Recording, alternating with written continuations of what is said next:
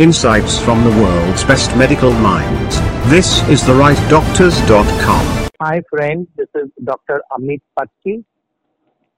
I'm the medical director for Fertility Associates Mumbai, vice president of the Indian Society of Assisted Reproduction, chair for the West Zone for the Royal College of Obstetricians and Gynecologists in India. You are listening to me at the rightdoctors.com, India's leading site for doctor information. Friends, we are in the midst of a pandemic which is going to affect all of us, not only now, but for the rest of our lives. Unfortunately, there is no treatment as such, and the vaccine is also a few months away. Hence, it is very important that we take care of ourselves as doctors, our patients, and our loved ones. As a fertility specialist, even before the pandemic, we knew that our couple, the infertile couple is very stressed because of their inability to start a family. Research has shown that almost two thirds of the women and one third of men have anxiety and mild depressive symptoms. The pandemic has increased this anxiety and depression because of cancelling of treatment, postponing their ambition to start a fam- family, and this has huge psychological burden. We have to wait for the lockdown to get over before we start some non-essential treatments as fertility treatment. However, there are certain groups in the infertile group who are or who need to be treated on a semi-emergency basis. The ones who are more than 40 years of age and in whom every month delay will further reduce their chance of getting pregnant.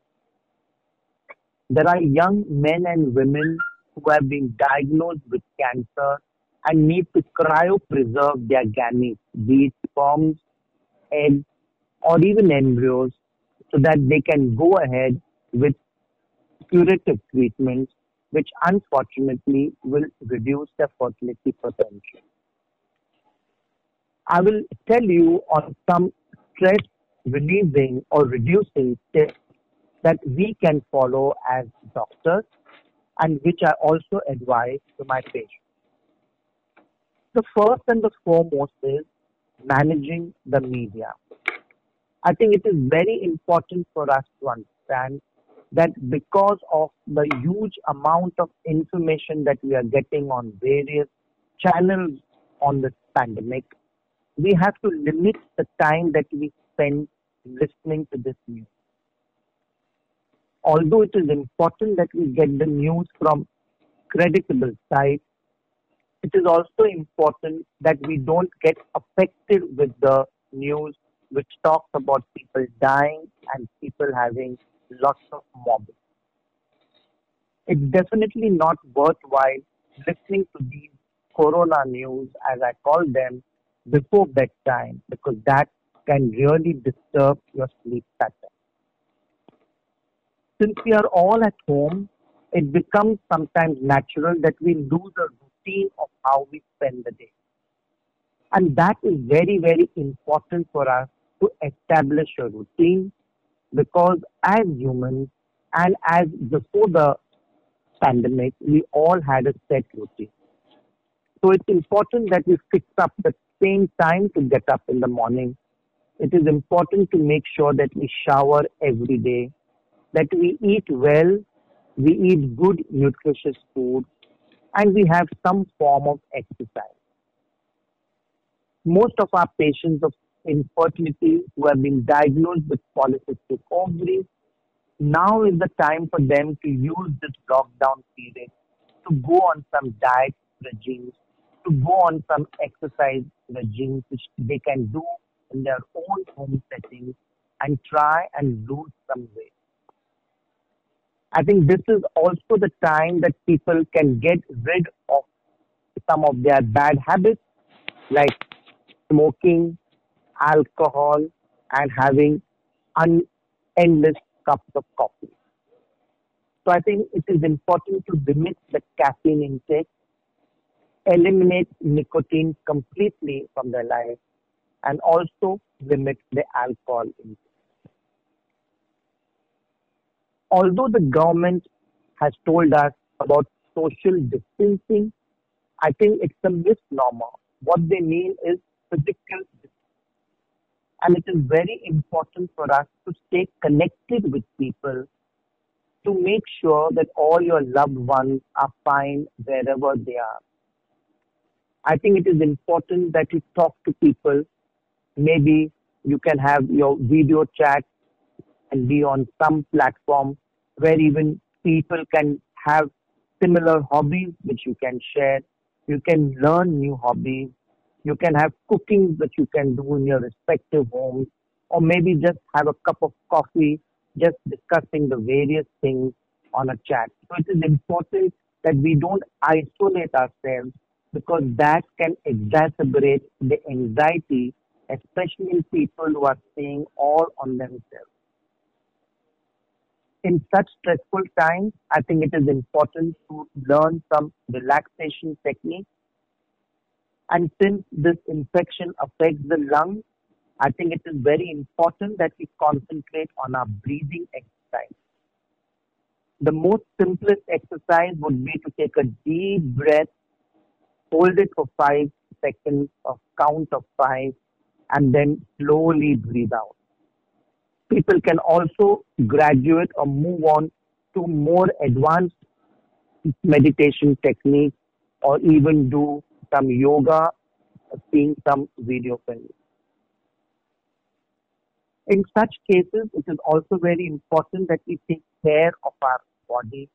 As I said, to develop some healthy habits for ourselves, for our children, for our partners, and also to counsel our patients about what they can do even if they are at home. People would love to have comfort food in such moments, and I think it is fine as long as it doesn't become a habit to overindulge yourself in chocolate or sweets or some junk. Everything in moderation is allowed, but it is very important that we check our mm-hmm. diet because our physical activity is remarkably. I think in stress, in anxiety, with people losing their jobs, with financial crunches, I think you could have a lot of people asking for financial favors or some favors. And I think it is very important to set boundaries of where you want to help and where you have to learn to say no. I think sometimes it becomes very important that you learn to say no, or if it is not possible for you to be upfront with the person, you can always always tell them that I will think and call you later, or give them another option of how you could possibly help. Although we all say that this is the time to help each other and stand and support for each other, I think it is very important that we set boundaries, that we don't overindulge in things that we do not know how deep our pockets are and then have problems for ourselves later on. Self care is very important.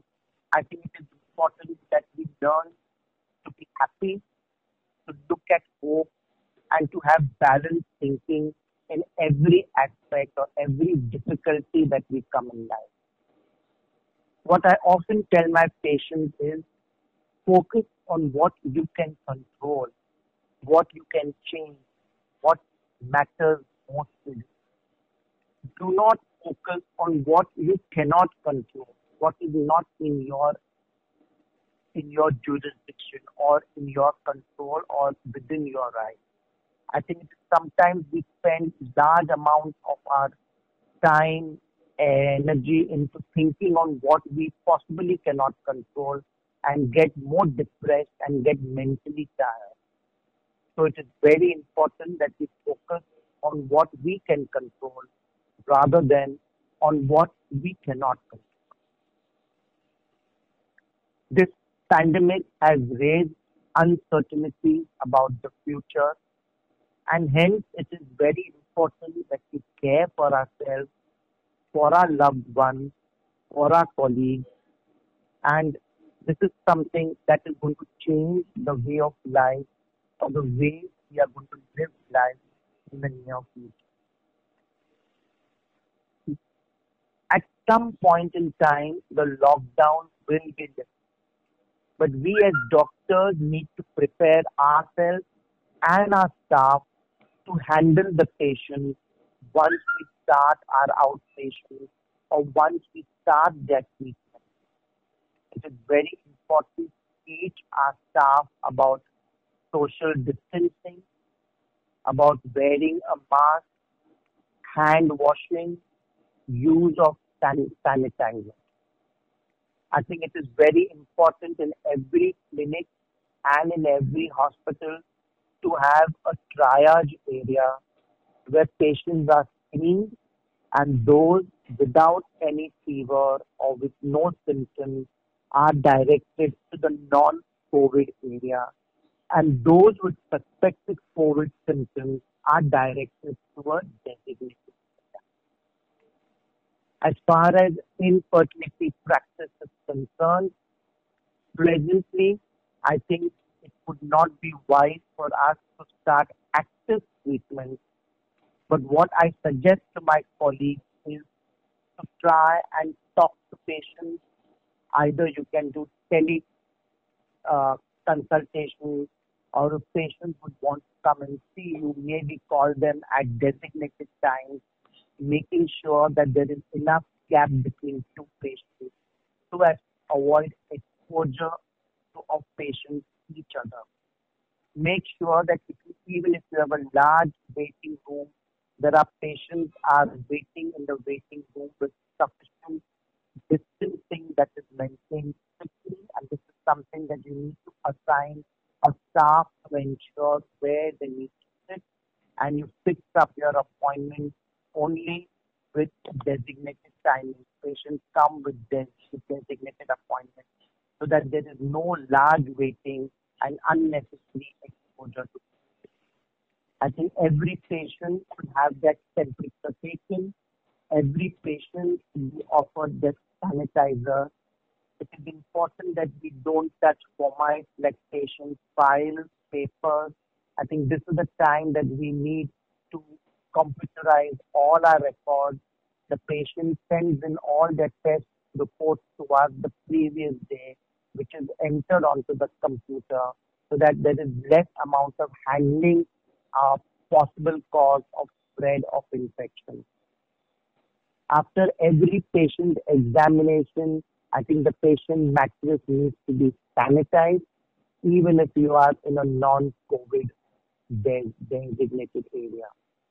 I think it is important that we start counseling patients, we start investigating the patients and doing their workup so that once we know that the intensity and the severity of the pandemic has come down, we could possibly start the access treatment, ensuring that your operation theaters, your recovery rooms are following the norms of distance between the beds ensuring that the minimum number of people enter into the operation theater and ensuring that in case you're doing a COVID positive case, the staff and the doctors are taking adequate precautions with the PPE.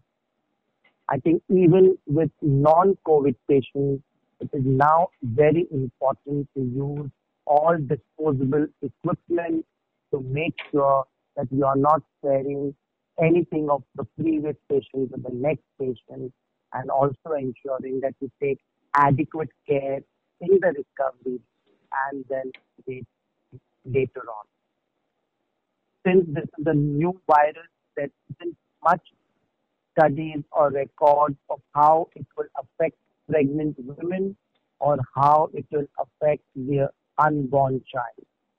But presently, looking at the various reports that are coming in, it doesn't appear to cause any teratogenic or congenital abnormalities in the children who are born during the COVID period or in women now who have conceived during this COVID period and are already around three to four months pregnant. But till we get solid data or till we get more case reports, I think it is very important that we caution our patients about this, explaining to them that medical world is also unsure of what is going to happen in the future as regards.